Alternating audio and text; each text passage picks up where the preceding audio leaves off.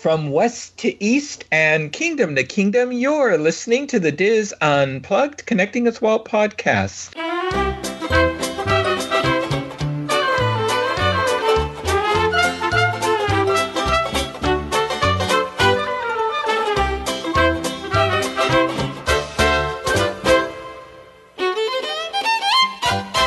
Connecting with Walt is brought to you by Dreams Unlimited Travel, experts at helping you plan the perfect Disney vacation. Visit them on the web at dreamsunlimitedtravel.com. Hello and welcome to episode 71 of the DIS Unplugged Connecting with Walt podcast. I am your host and DIS historian Michael Bowling, and I am joined by my co host, producer, and good friend Craig Williams. Craig, how are you today? I'm good. How are you, Michael? Oh, I'm doing well, thank you. So, um, you know, a couple of weeks ago on our episode celebrating the 60th anniversary of Disneyland's sailing ship Columbia, we were talking about the slanted houses, if you recall. Mm-hmm. Um, listener Ty uh, sent me a message. He thought you, during that episode, you might have remembered Confusion Hill at Idlewild Park in the Pittsburgh area.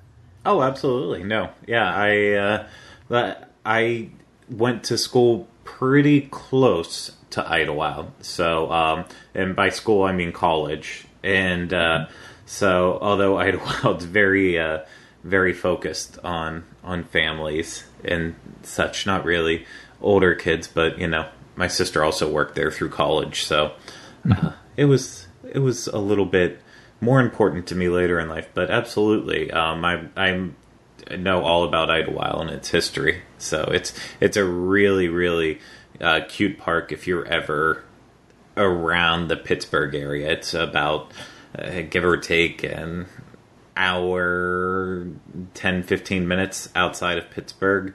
Um, but yeah, it, it's very charming. It has uh, it has one section of the park that's um, it's a storybook think it's Storybook Forest, if I remember correctly the name. I, I don't know why that's done. I maybe just falling away from me because it's the thing I remember most about Idlewild. Um, but yeah, it's just it's a walk through all these these uh, classic fairy tales and such, and it's just it, it's really cute, really quaint. So I I highly recommend it. Oh, great. Okay, so I wonder if the slanted house is still there. That or I Confusion Confusion Hill. I so. have not been mm. to the park in. Oh, that has to be probably. I would say probably 2007 or 2008. So 10, 11 years. So that's all out of my memory now. Oh, okay. So, well, well, thank you, Ty, for uh, letting us know about that. So, folks can check that out. So, you know, last week you were talking about the Pooh plushes from, you know, we were talking about, you know, Christopher Robin. Yeah. And well, I, I have a, a update on, on some different plushes, although it is a bear. Um, you know, folks who listen to my report on the Dreams Unlimited travel adventures by Disney trip to China um, with the Tokyo Disneyland add-on back in October. Remember that my souvenirs from the Tokyo Disneyland Resort included bringing home um, ShellieMay, Duffy's girlfriend, mm. Gelatoni, a cat who loves painting, and Stella Lou, a bunny rabbit ballet dancer, to join the Duffy Bear that we had from Disneyland. And a Connecting with Walt listener visited Hong Kong Disneyland a while back and arranged to send me Duffy's newest friend, a Cookie, who's a dog that cooks waffles. Yeah. So so Cookie now has joined, um, you know, our our our, Dis- our Duffy and Friends collection. And the listener also sent me a Mike Wazowski sipper cup to replace the one that I got at um, at Walt Disney World that was broken by the airlines and I was oh, flying oh. home. Yeah, and so uh, so I had to go to the other side of the world, you know, to get to, to, get that sipper cup, and and also he sent me some very cool stickers of Disney um, character stickers that cast members give out to guests. So I want to thank our very considerate connecting with Walt listener who went to great efforts to have these items shipped to me so now I, I, I need Olu, who's the ukulele playing turtle from Aulani. So of course our Duffy here will have all his friends, oh, you know, with him. So you know, So, and oh, and I made a discovery. I, am late in life to all this. Apple Music. I saw how uh, you know Disney playlists on the you know that little Disney game app. Yes, yeah. That you play. I had never paid attention to the app or the playlist, but I thought, oh, let me check this out. And wow, that opened up a whole new world to me. I mean, uh, I mean, I love they they. It isn't just the Disney theme park playlists that they have. They have other Disney um, playlists on Apple Music. Yeah. And and then of course I put in all my preferences, and I'm delighted with all the you know I listen to different jazz albums now every oh, yeah. day and and classical albums and all of that but I love the Disney playlist and I guess they update fairly routinely. Yeah no uh, so, uh, Disney's very active through uh, Apple Music. They're always coming up with uh, with new playlists and such. So there's there's one that I use for running and uh, there's a couple that I just just regularly enjoy. I think when I was started my Christmas music search, I saw that there's now a, a Disney Christmas music playlist that I'm guessing they're going to start promoting pretty soon because yeah. you know we're we're reaching that three month point, so we just have to ignore Halloween and and Thanksgiving beforehand. I, and, I think they have a Halloween playlist. Um, they have an Eat to the Beat playlist. I remember that one being food added, and garden one, yeah. and then they have a Disney and Chill one. I don't know what that one is. So. uh, I'm assuming it's all high school musical music as well as uh, oh no camp rock. you know the stuff that you would you would just chill to. I'll see. To me, chill means you just sit back and relax and all that. But... I think that's how kids relax this day. So. Oh, see, I was thinking it'd be piano music or something. Oh. That's how this kid relaxes. We could only dream. I know but oh, and I just wanted to, to share with folks, uh, you know, again, thank you for all your really kind messages you're sending me about Carol and and your prayers. She's still in the hospital, but very hopeful that she will um, move on to the next stage of her recovery very soon. So uh, anyway, so thank you, and, and definitely please keep those prayers and, and positive thoughts coming. Yeah. So anyway, all right, well. You know, on the last episode of Connecting with Walt, Craig and I spoke with Disney historian and author Michael Broggie about his life growing up around Walt Disney and Walt's fascination with trains. And, you know, Mark uh, My, Michael has authored and co authored several books, including the award winning Walt Disney's Railroad Story and Walt Disney's Happy Place and Walt Disney's Words of Wisdom. And of course, he co founded the Carolwood Society and the Carolwood Foundation. This week, we continue our conversation with Michael As he talks about his experiences during the early days of Disneyland and how he has continued to carry on Walt's legacy and love of trains in his personal life, and about a very special event in Celebration, Florida on September 29th. So, as Mickey Mouse might say, now on with the show. Now, you you grew up around the Walt Disney Studio at a, at a, at a really exciting time because the studio was churning out animated films. They were uh, live action films, television shows. The Disneyland park was being built, and your father would take you to Disneyland when it was actually under construction. So, what were your first impressions of that park when it was being built? Well, my father woke me up it was June 18th, month before the park was scheduled open, which was June 17th, which was the private the private party, uh, the first actual public day of the park was June 18th. So, in or uh, uh, July 18th, uh, the first time the public could buy uh, entry into the park, and the admission uh, was a dollar for adults, and uh, children were uh, 35 cents. Parking was a quarter, and that was the original. And that was before the tickets, which was an A, B, and C ticket.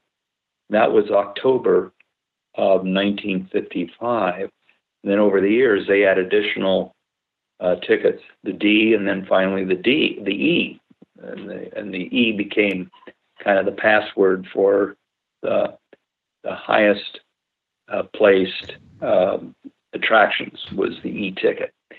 But to go back to the opening and the building of the park, June 18th happened to be the day before my 13th birthday. So it was a Saturday. My dad said, We're going to the park. So we got up early, drove down to the, the park. We pulled in backstage, and uh, where they were building the, the locomotives uh, on the property.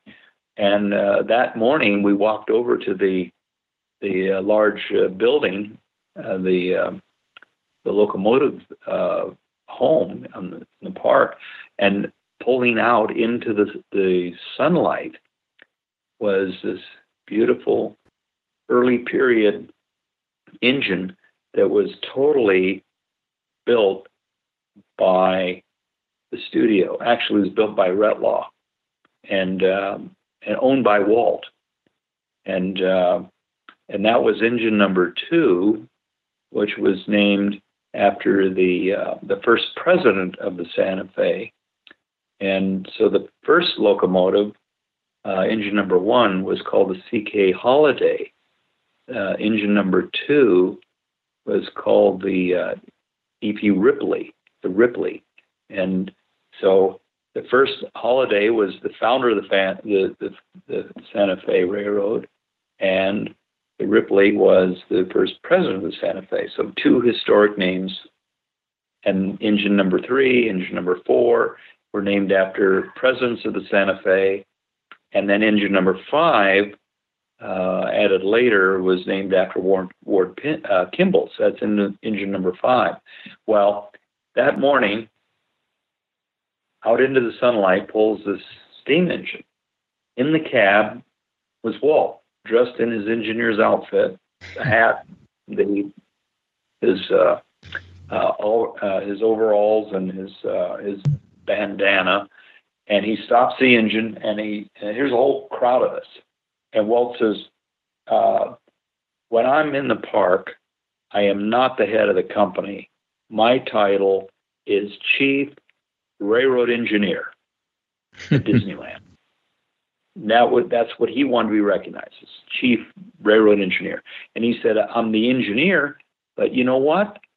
There's one other position here in the cab, and that is the fireman. I need a fireman for my first run around Disneyland. Now, I think there was some background between Walt and my dad, and Walt looks at me and said, Michael, would you like to be my fireman? Well, wow. he didn't have to ask twice. I ran up, put up a hand, he lifted me up into the cab, and we started our turn around Disneyland with his engine, his railroad. He's the engineer, I'm the fireman. And my dad took pictures of that, and, and in fact, there are pictures in my book of that uh, encounter uh, in Disneyland while it was under construction. Hmm. And being what did, it was a whole month before the park opened, mm-hmm. but the first operating attraction in the park happened to be Walt's Railroad. And uh, so that wasn't twin, uh, coincidence. That was Walt's desire to be the first thing operating was his railroad. Huh. Okay, so we have to know what did you and Walt talk about when it was just you guys and your father going around his park for the first time? Well, I remember that clearly, and uh, being it was the, the my 13th, the uh, 13th birthday, and and I had actually gone to work at the studio in April, April 1st of 1955. They needed someone to test drive the Autopia uh, gas powered cars. So I became the official uh, test driver of the Autopia cars at the studio. So I had already kind of established my involvement at that point on the Autopia. Well, going down to Disneyland and being with Walt in the in the, uh, in the locomotive, and and uh, Walt said something interesting to me. He said, uh, "I'm going to tell you something." And I remember like yesterday. He says, None of this would have happened without your dad. Your dad was a genius. he said it, this Disneyland would not have happened without Roger Broggie.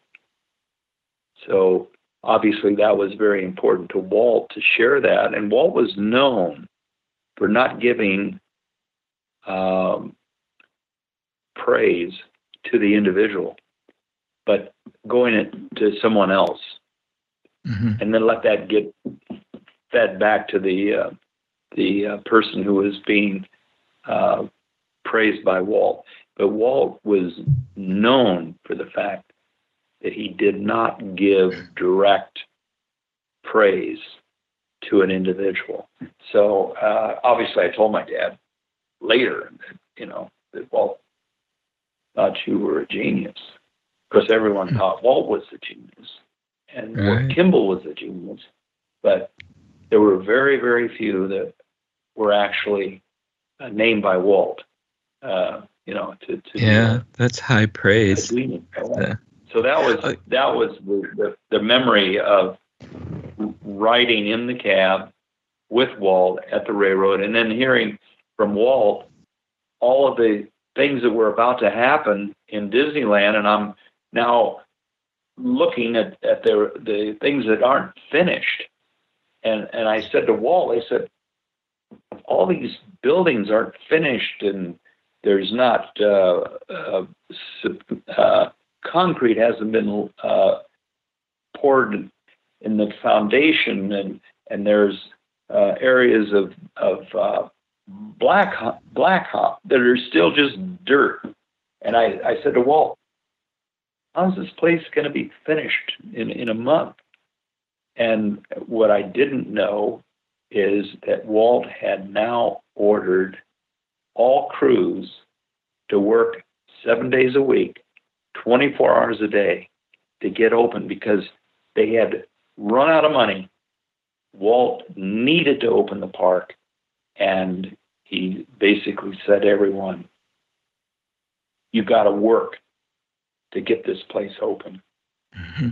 So uh, Walt says, Come back in a month, you'll see how this place is finished. and, and he did.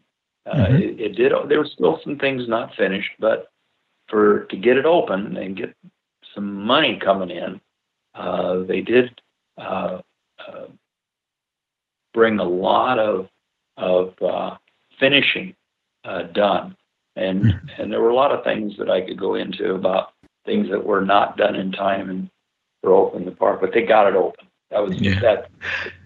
I, I want to go back to the Autopia car because I, I had read you were a 12 year old test driver of the Autopia cars at the studio. There's a story though about how you would when you test drove, you made sure you would do it when the Mouseketeers were not in in the soundstage and they were walking out and paying particular attention to the female Mouseketeers. All right, did you just sort of pull up to Annette and say, "Hey, baby, want to go for a spin"? Well, actually, uh, uh, I found uh, Annette was very. Um, um, she was shy.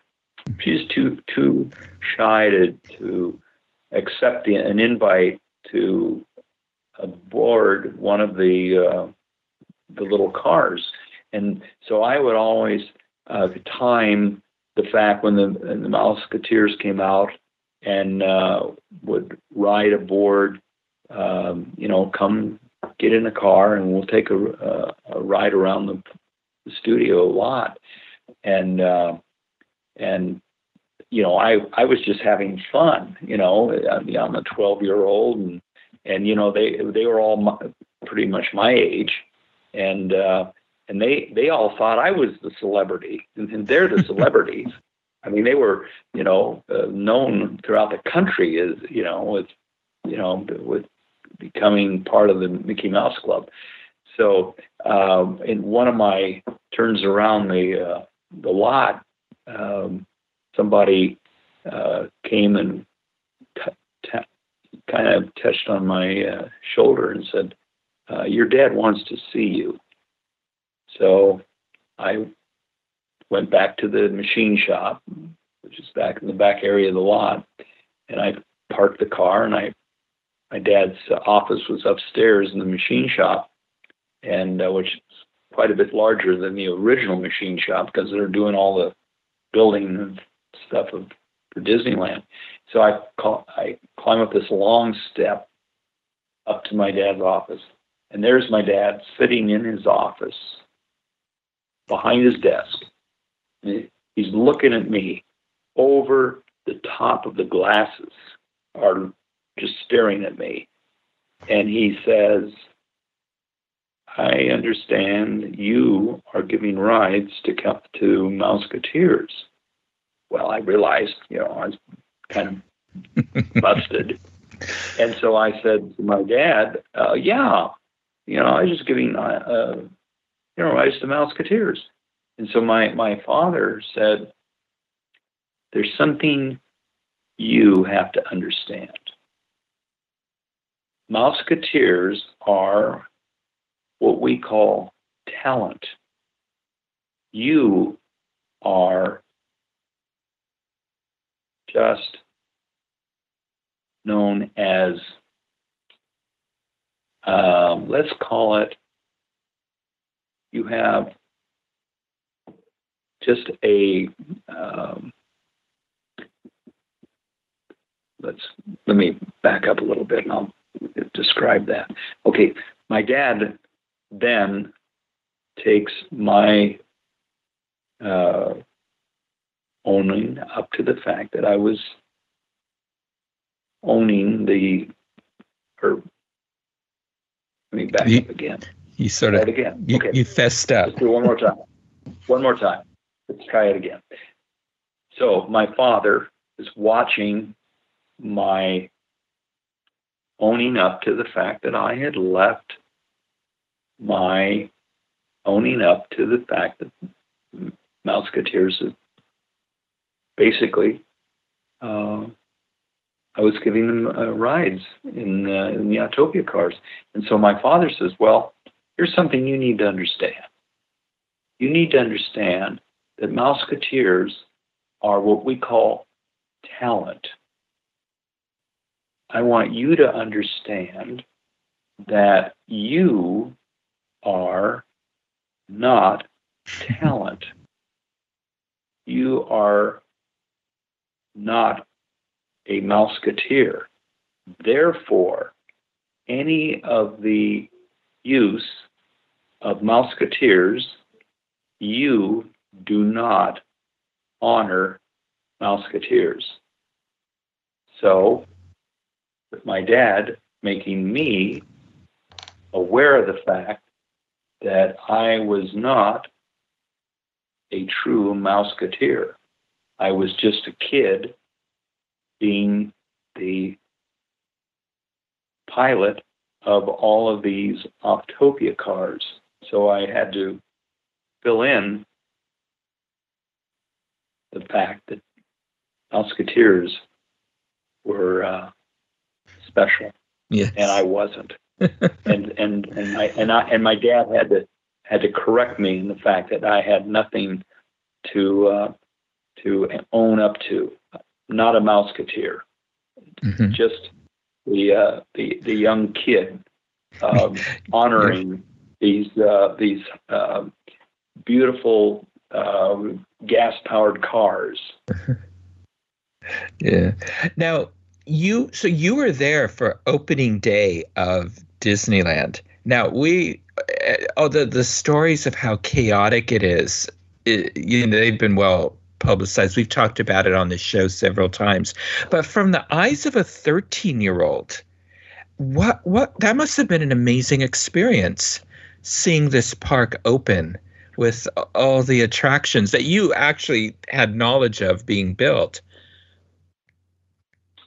I think uh, the thing that was impressive to me, and you know, being a 13 year old, uh, I had the opportunity uh, to witness a lot of celebrities, mm-hmm. and uh, and being that television, 1955 was black and white, uh, you know, gray, and and I was seeing uh, people like like Lucille Ball and uh, Red Skelton and Ronald Reagan, and all these folks, and and I I looked at them as as television, uh, celebrities, and I'm I'm watching people that are actually in full color, and and so to see in person Lucille Ball with with beautiful red hair in in full color, and it was just amazing to me that that you know you just imagine them as being uh, various uh, you know degrees of gray, and, uh, and then seeing uh, uh, Frank Sinatra and Sammy Davis and, and, just this whole array of famous people, and uh, and then Walt um, and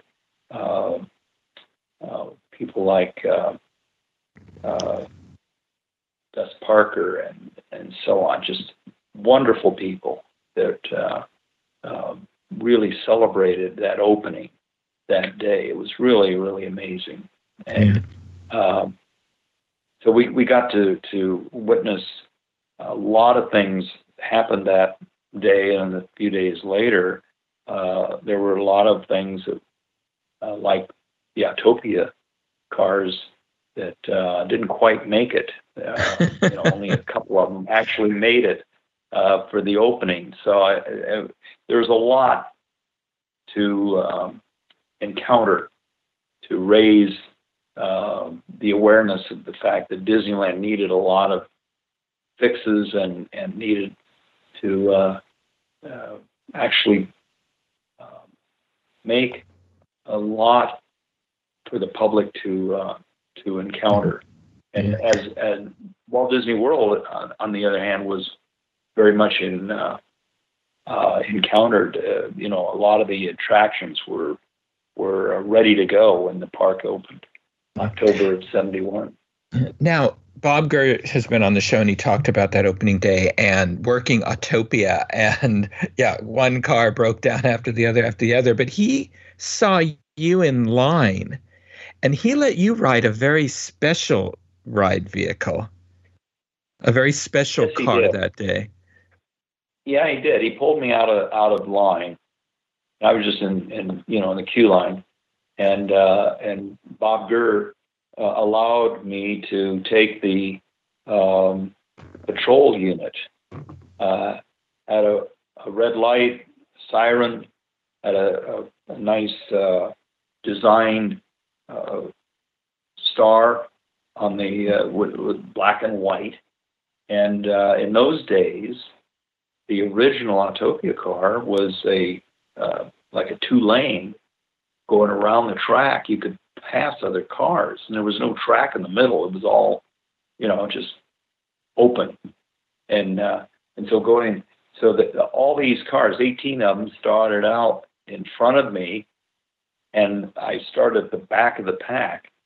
And because I had all the hours and hours of, you know, running the Autopia car, so driving the uh, the uh, law enforcement vehicle, and the fact that I was allowed to get around all the cars as I went around the uh, the track, and then made it into the back to the station.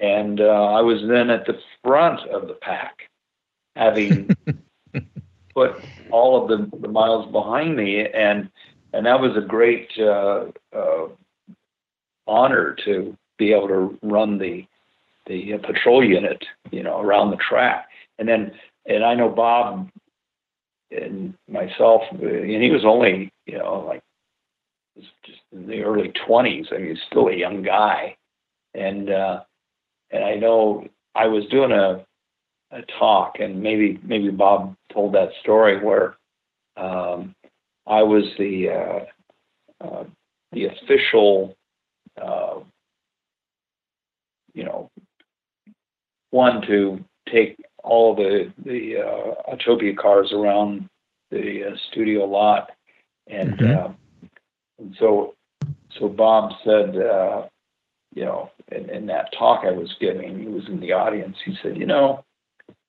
he says, uh, you know, you, you claim you were the the uh, official driver of the cars. He says, actually, uh, you were the uh, you were the dummy. for the plays. And uh, and I always felt that it, the correct term was that I was the uh, pilot. I was Mhm. the chief pilot, and his favorite was "No, you were my dummy." Well- Test dummy. That's a matter of opinion between me and Bob Gurr. now, now after watching Disneyland being built, you experienced its opening day. Years later, you became a Disneyland cast member. You held a lot of positions, but you you you never worked on the Disneyland Santa Fe Railroad. So, No, the only the only uh, train that I actually worked on was the uh, mine train, which was great fun, and uh, we're part of the uh, that group of us that uh, actually uh, wore the the outfit, and uh, we had the, the live spiel of uh, the mine train and so on, and you know years later it became uh, part of history that you worked that railroad and you were part of that group that had the um, Order of the Red Handkerchief. mhm. And what happened was that the crews that were working on the steam train going around the park uh, felt that we were out of place, that the uh, red handkerchiefs that we wore was not part of our regular uh, co- costume. And so operations told us you cannot do that. That is steam train costume, not yours. So what we did is we took our yellow or the red handkerchief, we shoved them into our back pocket of our overalls, and you could let the red handkerchief show out of the back pocket. So it wasn't around your neck; it was sticking out of your back pocket.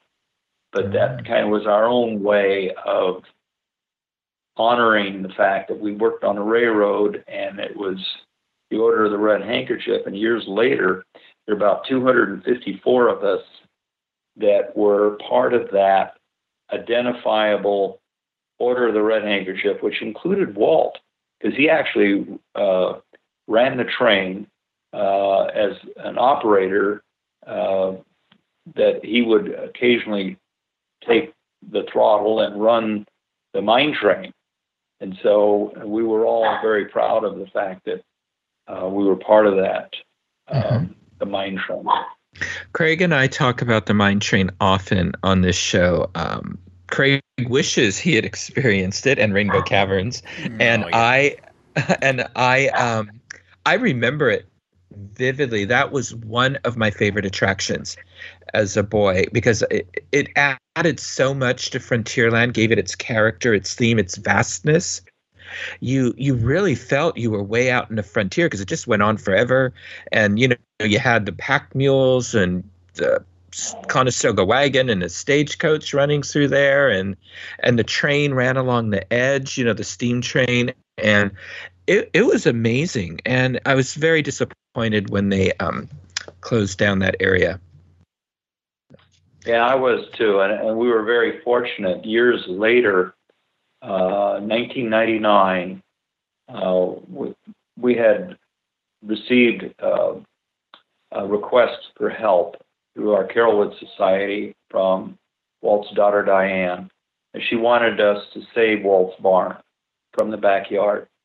So we had it all taken apart and we had it stored, and then uh, totally uh, rebuilt, and restored to Griffith Park, to the area called the LA Live Steamers, and to this day now is a mini museum of Walt's uh, tools, benches, Ward Kimball's uh, tools and models, uh, Ollie Johnston, uh, my dad, there are others that uh, contributed to the content in this uh, mini museum. Well, that barn really represented Walt's personal workshop. And to this day, we're very glad that we saved it. The, Let's uh, talk. Go ahead. Well, I want to talk about the Carolwood Society. As I mentioned, you are a co-founder of it. Can you tell our listeners who aren't familiar with the Carolwood Society what is it, and what inspired you to to found it? Well, uh, our desire was to save Walt's personal history. And at that era, um, there was, uh, I would call it disagreement between the Disney family and Michael Eisner and so on, and, and uh, Ron Miller, who was uh, Diane's husband. Uh, he was he was fired literally as mm-hmm. head of the mm-hmm. company, and uh, lost uh, the support of the board. And then Roy uh, Edward Disney, the son of the founder, Roy O. Disney, uh, he led the uh, position against Ron Miller. So going through all of that. Um, we knew that there was an important part of history that we wanted understood. So we started the Carolwood Society representing the Backyard Railroad, which was Walt's personal uh, property and his personal interest. And so uh, 25 years ago, uh, this year, uh, marks uh, a you know quarter of a century of membership we started with a small group that, in, you know, they wanted us to head up a group uh, that they could join. And uh, at the same time, I was working on the first book. And so a few years later, the book was finally finished. And uh, we felt very fortunate having support from a lot of people waiting for that book to be finished. and the, the upshot of that was that we had events. And our first event was in uh, 1993 in the backyard of Ward Kimball. And uh, we had about 200 of our members in Kimball's backyard, and it was important. We had Ollie Johnston there, and we had Bob Gurr and my brother, and lots of folks, all in Kimball's backyard. That was our first uh, Carolwood event. And then years uh, transpired, and we did Vincent Ollie Johnston's home, and we did other locations uh, important in history. And uh, we feel very fortunate in the fact that we had the opportunity to share Walt history and Disney uh, company history with our membership. And we do a, a, a periodical called the Carolwood Chronicle. Uh, we've uh, develop models of uh, engines that run in the parks and uh, electric models, uh, um, brass uh, eagles that are on the locomotives that our members uh, and public actually can purchase our, our uh, website. So it became carolwood.com, and that's our um, address in the internet and we have uh, carolwood.org. So we have both of those addresses. And we have the Carolwood Foundation, which is the nonprofit arm of our group that run the barn in Griffith Park. And that organization has raised uh, money for saving and restoring the uh, uh, was the combine car, one mm-hmm. of the mm-hmm. yellow wooden coaches, which is now at the at the barn in Griffith Park. And we have transported that uh, to various locations.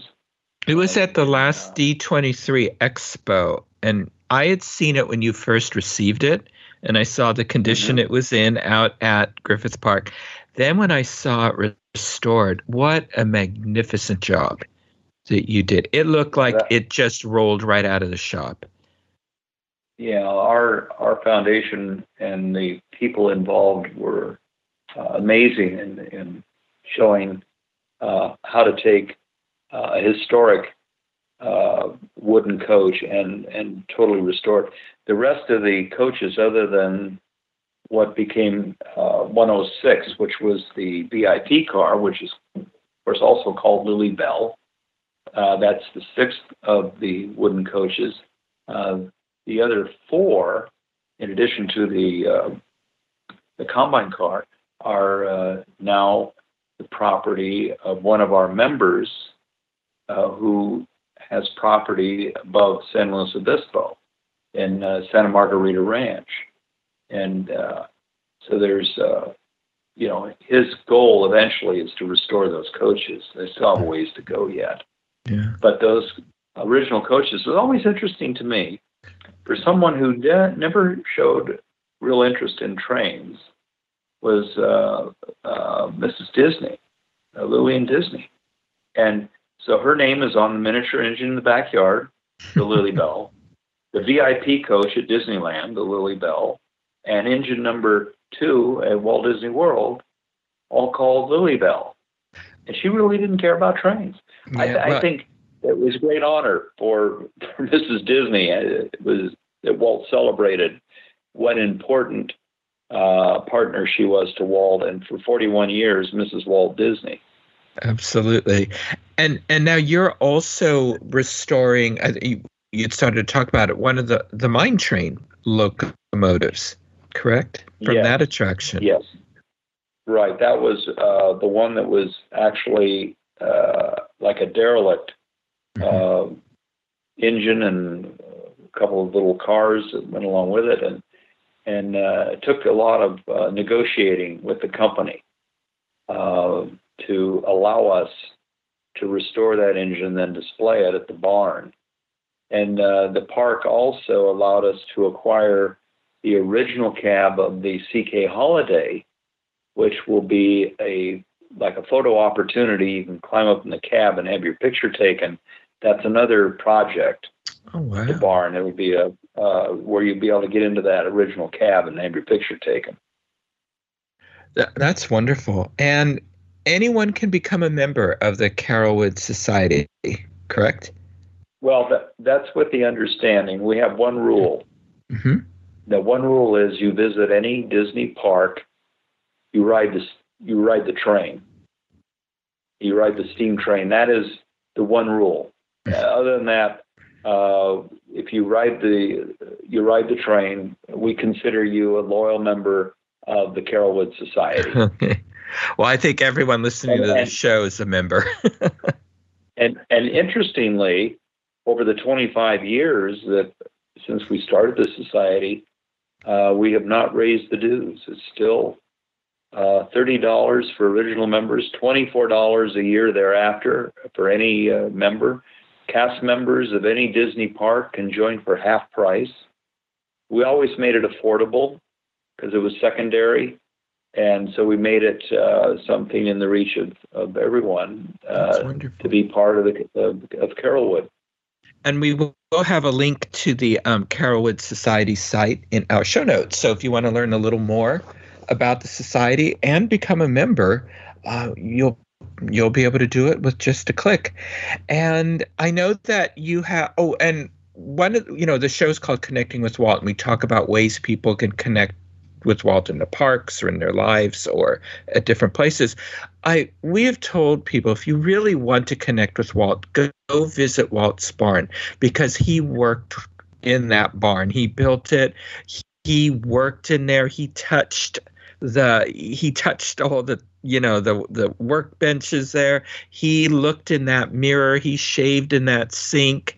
So if you really want to connect with Walt, you have to go to Griffith Park and visit Walt's barn. Yeah, that's absolute. And we're very fortunate. We have a group of volunteers that are happy to spend their time uh, the third Sunday uh, in the month year round. Uh, then in the summertime, the first and third Sundays is open. It opens at 11 to 3 every day. And then, uh, or every um, operating day. And then uh, around the year, they'll do special things like for Christmas, they do uh, the uh, LA Live Steamers put on special exhibits for Halloween and so on. So there's always something going on. Mhm. And uh, and you get to ride uh, these wonderful uh, scale model uh, railroads that are operated by the uh, LA Live Steamers, and they're operating every uh, every weekend, uh, Mhm. every Sunday. They're they're operating, at, and free. It's all free. Yeah. In fact, our barn is free admission and free parking.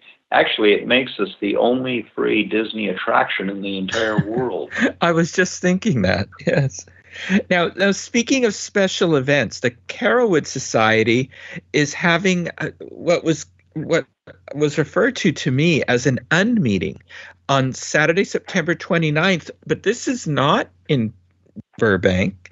It is in Celebration, Florida, and this is called From Carolwood to Canyonville with Michael Broggie and Tony Anselmo. So, can you tell our listeners what is a Disney historian and author and a voice actor and animator of Donald Duck doing together at a Carolwood Society event? Well, that's uh, an interesting event we do every year. We do something toward the uh, end of September where uh, the weather in uh, Walt Disney World is uh, actually some of the best weather of the year. And so last year we had uh, um, Bob Gurr. The year before we had uh, Roy Patrick Disney, the grandson of the co-founder of the company. So we always usually have you know special guests taking part. Well, this year, Tony Anselmo, who is one of our longtime members, and as you point out, a voice actor of Donald Duck, also master animator of Donald Duck, and was taught by Clarence Nash, the original voice of Donald, how to do the voice. And uh, so uh, Tony's going to uh, teach how to draw Donald Duck. He's going to talk about uh, doing the voice for a particular um, uh, cartoon uh, completed in 1951. Um, as you point out, it's actually one of the uh, classic uh, Donald Duck featuring uh, the uh, chipmunks, uh, mm-hmm. Chip and Dale, and there and it's called Out of Scale. And in the seven-minute cartoon, Donald does battle with the two chipmunks for control of his 1 8 scale live steam miniature railroad. That sounds familiar. 1950, yeah, 19, 1951. He called it the, uh, uh, what do you call it? Uh, Canyonville uh, Railroad, kind of like Carolwood. Mm-hmm. And uh, so they do their battle. And I'll tell you that the that steam engine looks suspiciously very close to the one that ran in, in Walt's backyard. So, uh, and I think uh, there's no question that the uh, people that were working on various themes and so on of, of uh, cartoons involving Donald and other characters, that they happened to choose Donald in this backyard railroad. So it's it's a wonderful um, part of that history. So we're very fortunate to have uh, Tony Anselmo participating in our, our unmeeting. Uh, we have our members and their guests coming to hear direct from Tony, who is also a Disney legend.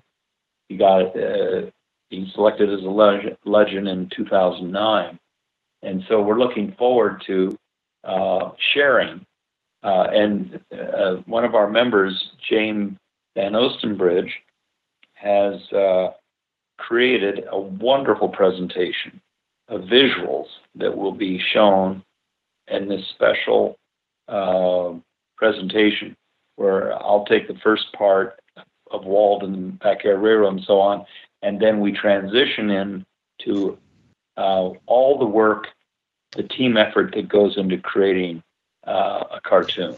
And so we're going through um, the design, uh, the uh, um, background, the music, the voice, uh, all the parts that go into creating a seven minute cartoon. It's amazing the amount of effort and team effort that goes in to creating this bit of entertainment. And uh, so we're, we're, we're really looking forward to sharing that uh, at our annual M meeting, my younger son Steve uh, thought up the name Unmeeting because we didn't have a name because we originally said when Carolwood Society was uh, created that Sharon and I, Sharon being my wife and co-founder, said uh, we'll, we're fine with having um, meeting, not meetings, but we'll have events but there will be no regular meetings because meetings tend to be boring, and we're not going to contribute to boring meetings. Therefore, we'll have our special interest, saluting Walt history, honoring trains, and having good times and special events. And then we decided, well, we'll do an annual gathering in Florida. And then my son Steve says, let's call it the annual unmeeting. so I think this is our 13th year oh, wow. that we've had an unmeeting. That that's why we call it the unmeeting because we don't hold meetings.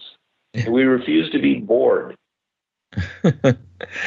well, for folks who, who always complain that everything happens out in California where Disney's concerned, here is a great opportunity for you to take advantage of something that's not happening in California. So head out to Celebration, Florida, uh, you know, September 29th to to see Michael Broggie, Tony Anselmo. This sounds like a fascinating presentation. We will have a, a link to the event website in our show notes that will provide you with more information on the event and also information about the tickets. And you can purchase your tickets uh, through that site as well. So, uh, so Michael, from you and your family's personal experiences with Walt Disney, plus what you've learned about him, as an author and historian, what have you learned from Walt that you've incorporated into your own life? I think the thing that uh, really typifies what there is to learn from Walt is that, first of all, uh, you can always be better. That there's no such thing as completion or you're done. Uh, there's always uh, a new adventure, uh, a new promise to keep. And the people that followed Walt, and uh, none of us are perfect. Walt wasn't perfect, but he had tremendous imagination, tremendous belief in his own dreams and ideas and visions. And I think, if anything, uh, what Walt left for us as a legacy is that there's always an opportunity to do more. And as Walt famously said, Disneyland will never be completed. It will continue to grow as long as there's imagination left in the world. And uh, he has proven that. And the people that followed Walt uh, have always uh, strived for uh, bigger, better. But what always amazed me is how Walt got it right the first time mm-hmm. at Disneyland. And uh, I mean, Disney World is is larger. It's you know more uh, areas and bigger, of course, an area. But but when you look at the theme park and at Disneyland and what it represents, um, he really got it right the 1st mm-hmm. time. I agree, and and he got it right thanks to people like your father. So, well, so you're right. There, there were literally hundreds and hundreds of people mm-hmm. who put their talents to work, and uh, you know, there there was Roy, his brother, that didn't believe in Disneyland at first. Lillian was against it. Said, "Walt, you're going to put us out of business." Roy said, "You know, I'm going to sell my stock if you go through with this." And and and Walt was stubborn. Uh, he kept to his vision, and and and so and he was stubborn enough to see it through, and yeah. in spite of everything, you know, his own wife said, "What do you know about amusement parks?" And he admitted, "I know nothing, but I I don't agree with what's happened across the country to carnivals and and uh, amusement parks. He wanted to do it his way, and he turned out to be right." Mm-hmm. Absolutely. Yeah. Michael, thank you so much for joining us on Connecting with Walt and sharing your stories. And, and to our listeners, if you'd like to learn more about the history of Walt Disney's and, and his interest in trains, first of all, I, I cannot recommend Michael's book highly enough, Walt Disney's Railroad Story. It, it is really a must for any fan of Walt Disney or trains or the theme parks, and also uh, and also join Michael Broggie and Tony Anselmo at the Carolwood Society event from Carolwood to Canyonville, being held in Celebration, Florida, on September 29th. As I mentioned, we'll have a link to the event website with more information including how to purchase tickets in our show notes. And when in Burbank, be sure to visit Walt's Barn at Griffith Park. And we will have a link to the Carolwood Society website where you can learn more uh, about the society, about Walt's Barn, about the um, the steamers, and um, and become a member of the Carolwood Society and join in their fun events. So, Michael, we hope you'll join us again on Connecting with Walt. Uh, it would be my pleasure. And uh, again this year, uh, actually in January, I'll be going de- back on national tour again. Uh, we've been doing this with the world's greatest hobby on tour. That's what it's called, World's Greatest Hobby mm-hmm. on Tour. There is a website, and there are four cities that we will be going to this year, and they'll be out in the uh, mid part of the country. So mm-hmm. if anyone's interested in hearing stories about Walt and seeing model trains, it's uh, sponsored by the model train industry uh, throughout the country. And this year, uh, they're selecting four cities in the center center part of the country under World's Greatest Hobby on tour. All right, we will find that and include that link in our show notes as well. So great. perfect. All right. Well, thank you so much for having me as a guest. You're and, uh, welcome. Uh, hopefully, we'll, we'll, see you at one of our uh, our gatherings of unmeetings. I I hope so. I'm I'm looking forward to it. I'm jealous that I'm not going to be able to see the one on September 29th. Hopefully, you'll bring it out to California sometime. I'm sure we will. Okay, great. Well, thank you, Michael, and good luck on September 29th. Have fun.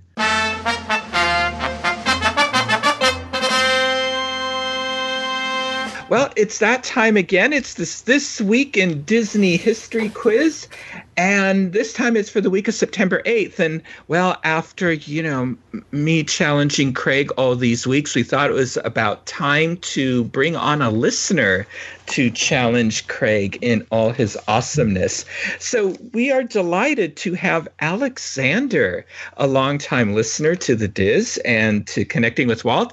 And Alexander actually is uh, is the youngest contestant and guest we have ever had on Connecting with Walt. And so, Alexander, welcome. Thank you. It's an honor to be on the show. Oh, we're delighted to have you. I remember we met, I met your whole family at one of the um, DIS events, the 10th anniversary celebration, when we were all competitors on that, that wild scavenger hunt.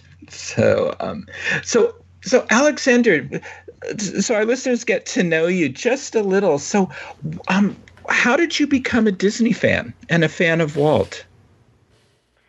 Well, uh, we've always um, loved uh, watching films.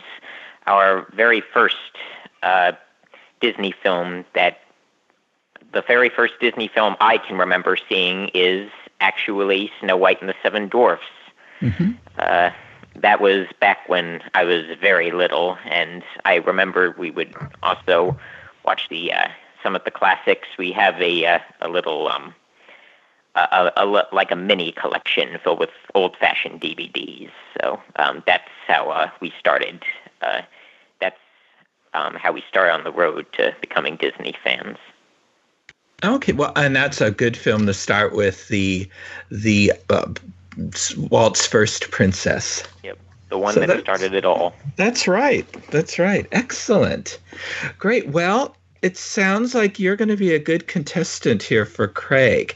And I know I've talked to you. I remember when I talked to you, you had a lot of knowledge about Disney. So here we go. So I'm for.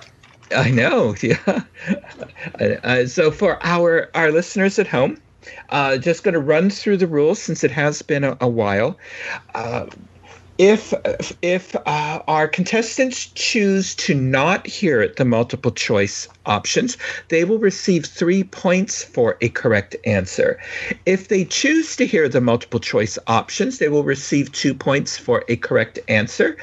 If uh, they ask me to move an incorrect option, they will receive one point for a correct answer. And if they correctly answer the question after their opponent answers the question incorrectly, um, they can receive one point. Some questions may have opportunities to earn bonus points. In contestants, you can earn one point for each bonus question correctly answered. In the event of a tie, there will be a tiebreaker question, and you may find having pencil and paper nearby helpful for the bonus question. So, uh, for our our con- listeners at home who are playing along, remember no binging, yahooing, googling, or asking Alexa for the answers. You have to play by the same rules as our contestants here on on the show are playing. So, uh, so Craig or Alexander, any questions before we start? Not for me.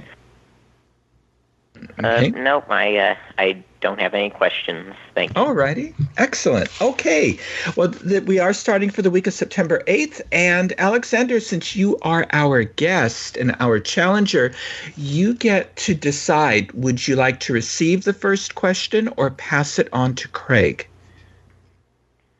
Uh, since it's my first one, I think I'll uh, receive it. All right.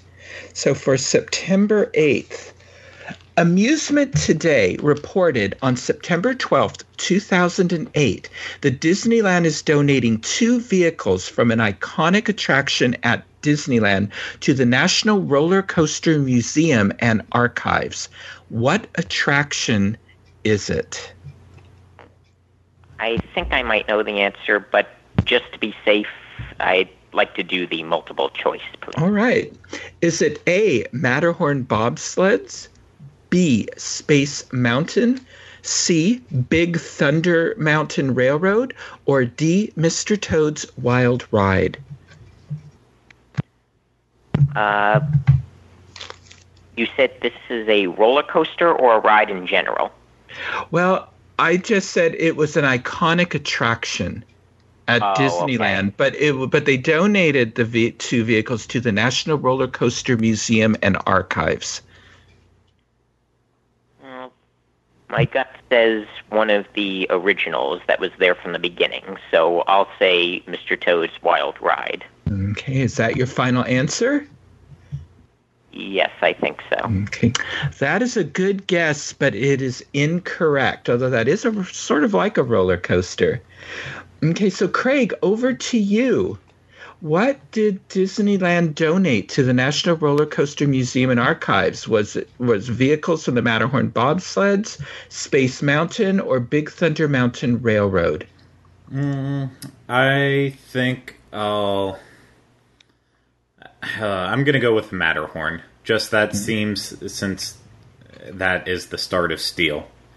I'm going with Okay. that. That's true. That is the first um, tube tubular steel roller coaster, and you are correct. So you get two points for that one. Okay. One point for right. Steel. Oh, that's right. One point. Thank you. Ah, I'm You're already off. welcome. the grid. Listen. See, I've already forgotten how this works. And I'm I'm winning this one fair and square. Okay, uh, that's right. Okay, good. Okay, September 9th for Craig. What Disneyland attraction lowered its curtain for the final time on September 9th, 2001? Um, I will go with multiple choice. Okay, was it? A, General Electric Carousel of Progress, B, Submarine Voyage, C, Country Bear Playhouse, or D, The Sleeping Beauty Castle Walkthrough? Okay, I know that it definitely can't be the first one. Uh, Carousel of Progress, if I can remember already. I was trying to keep track in my head. I should have probably was wrote the these first ones down. Um, I think my answer is it's. I'm on the fence about two, so I'm gonna I'm gonna trust that even though I just pointed out the Carousel of Progress one, that if I ask you to take one away, that you'll take away one of the other ones. You can say So no. you want, so do you want me to take away one of the other ones? yeah. Okay, I will remove the submarine voyage. Okay. I'm going with uh, Country Bear Playhouse then. That is correct. It's the Country Bear Playhouse. It's like you knew one of the ones that I was struggling back and forth with. Ah. Well, see, I figured lowered its curtain. That was that was a clue there Oh, also. that is a clever clue. Thank you. I thought so. Okay. All right, Alexander, back to you. It's two to zero. So Alexander, you you can easily come back to pull ahead here. Okay. So on September 10th, 1998, the United States Postal Service issues a 32 cent postage stamp as part of its series of memories of the 1930s depicting these Disney characters. So, what Uh, Disney character? Oh, um, oh, uh, you you didn't. Uh, I, I was just going to say, so what Disney characters were on this 32 cent postage stamp in 1998 depicting the 1930s? um, I think I'd like to go with multiple choice, please. Okay. Thank you. Is it A, the Three Little Pigs? B, Mickey Mouse, Donald Duck, and Goofy from The Brave Little Tailor? C, Walt Disney and Mickey Mouse? Or D, Snow White and the Seven Dwarfs? I think the answer is A, the Three Little Pigs. Okay, is that your final answer? Yes. That would be a good answer because this was during the Depression, but that is incorrect. So, Craig, over to you. Who was on the 32 cent postage stamp? Was it Mickey Mouse, Donald Duck, and Goofy, Walt Disney and Mickey Mouse, or Snow White and the Seven Dwarfs? I'm going. I think I'm going towards the brave little tailor. Okay, final answer? Yeah. Okay, that is incorrect. It is the first full length feature cartoon, Snow White and the Seven Dwarfs. That would make sense. That would make sense. Okay. All right. Okay. So, Craig, this is over to you. This is for September 11th. Several items are presented to the New York Public Library on September 11th, 1987, that have a Disney connection. What are these items? Uh, multiple choice, please. Okay. Is it A, the original Mickey and Minnie Mouse dolls created by Charlotte Clark? B, a complete collection of Walt Disney's Mickey Mouse Club magazines? C, one animation cell from each animation feature film made during Walt's lifetime?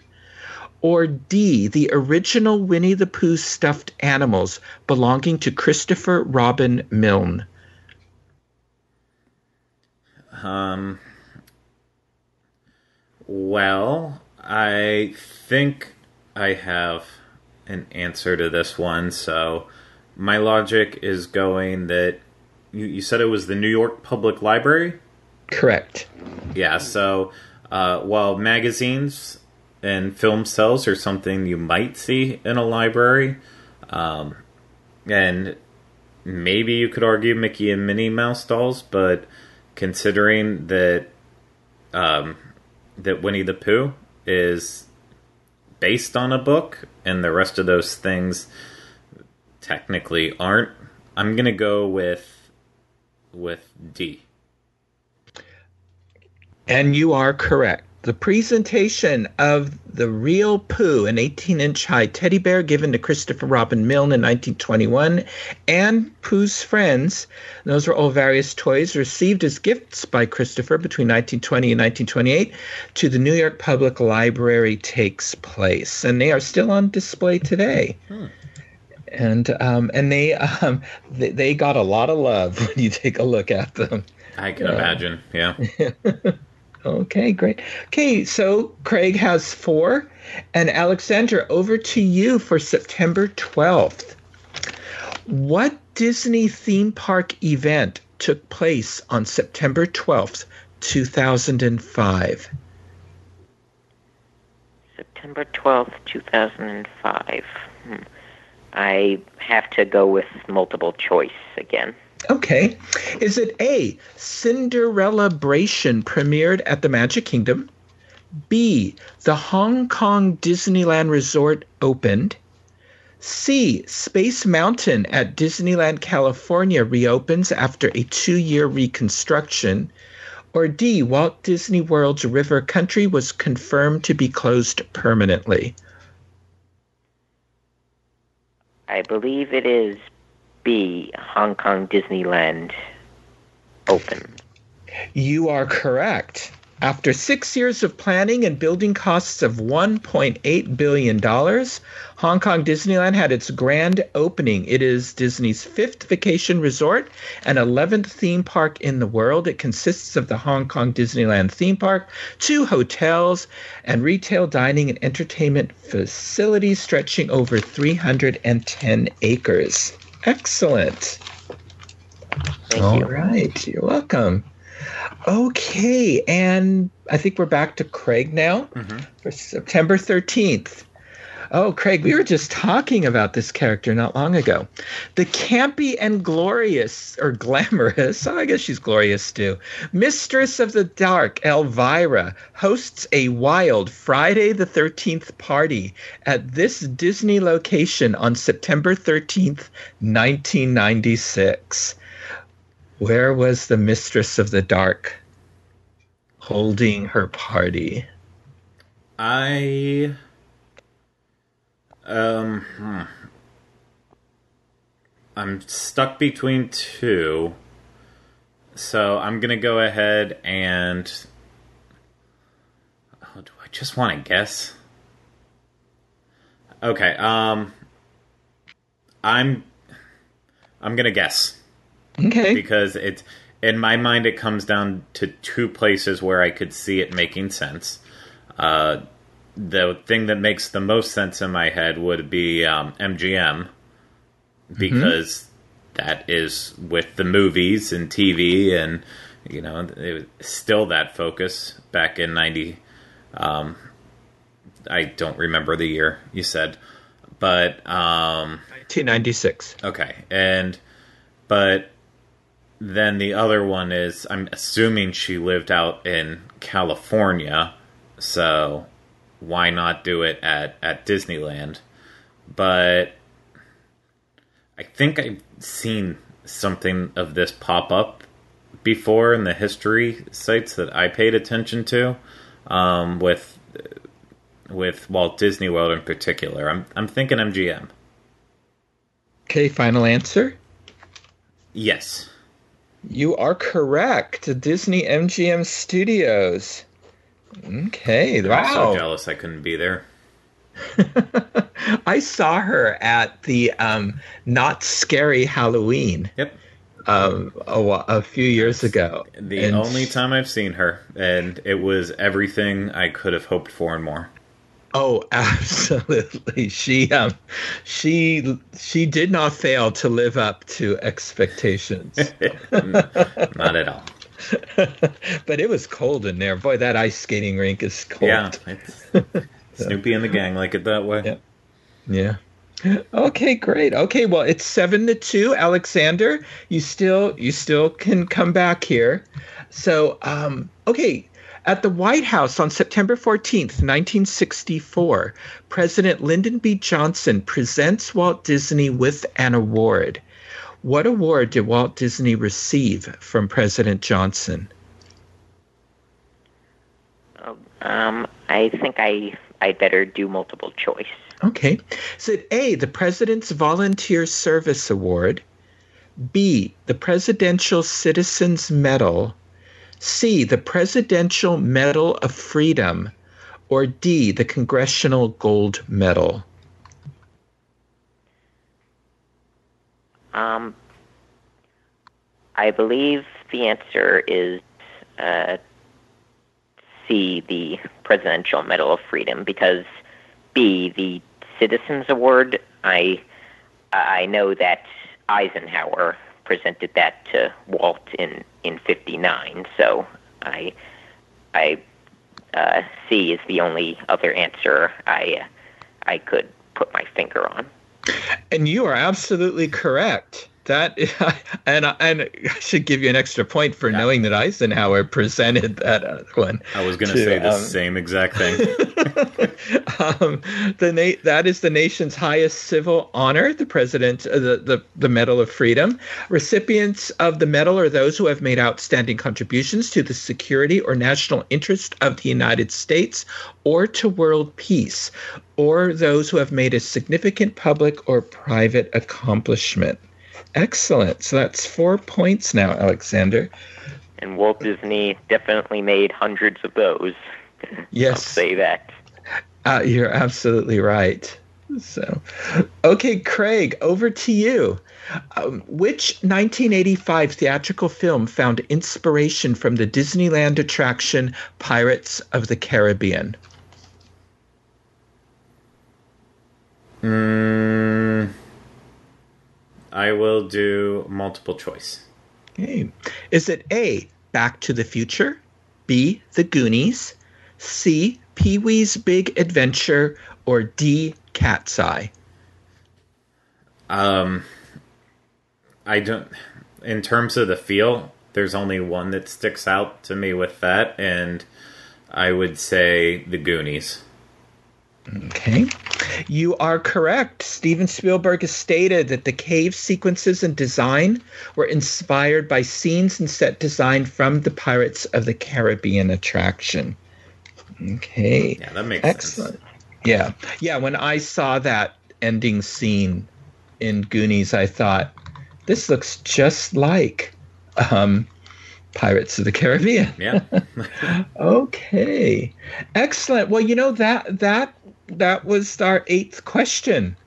So, um, so for this week, so oh, Alexander, you you made a good start there with four points, and um, you know for your first week out, that is very good. We've had some folks not do quite as well as that in their their first showing here. So, so of course, you know we we want to you have to come back, you know, to um, continue to challenge Craig. So I hope you will join us again next week. Thank you. I would look forward to that very much. Excellent. So will we. So we will look forward to having you back to challenge Craig um, next time on Connecting with Walt.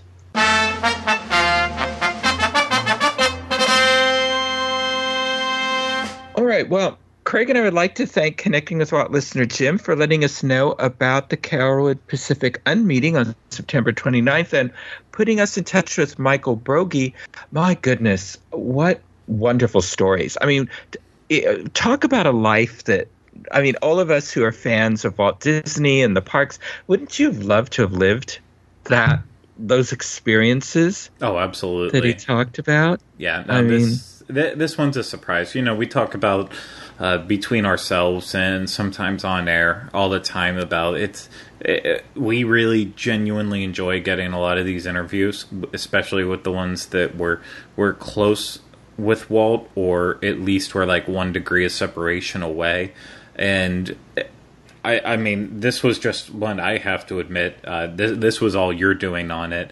I I never really thought of anyone in the Broggie family ever being still really around to talk about it, being involved in it, um, despite everything I know about it. And so uh, when you pulled it up, it was like, okay, well, this could be interesting, and absolutely, absolutely was. Yeah, yeah, and uh, yeah, he. I want to have him back on to talk a little more about Walt and the railroad. We sort of we did a lot, you know. Yeah covered a whole lot, but his book is really fascinating, and so I would love to have him back on that focus more on that. So absolutely. So yeah. So Craig, until next time, where can our listeners find you on the Dis Unplugged network of shows? As always, uh, on the Walt Disney World Edition podcast, the Universal Edition podcast, the best and worst of Walt Disney World, the DIS Daily Fix, and as always, Instagram and Twitter at Teleclashter. Michael, what about you? Well, you can send me messages at michael at wdwinfo.com. On Twitter, I'm at mbowling121. Facebook, I'm Mike Bowling with the Connecting with Walt banner. Check that one out. Instagram, Michael Bowling the DIS. And you can also connect with me and Craig on Twitter at our official Connecting with Walt Twitter page at Connect Walt.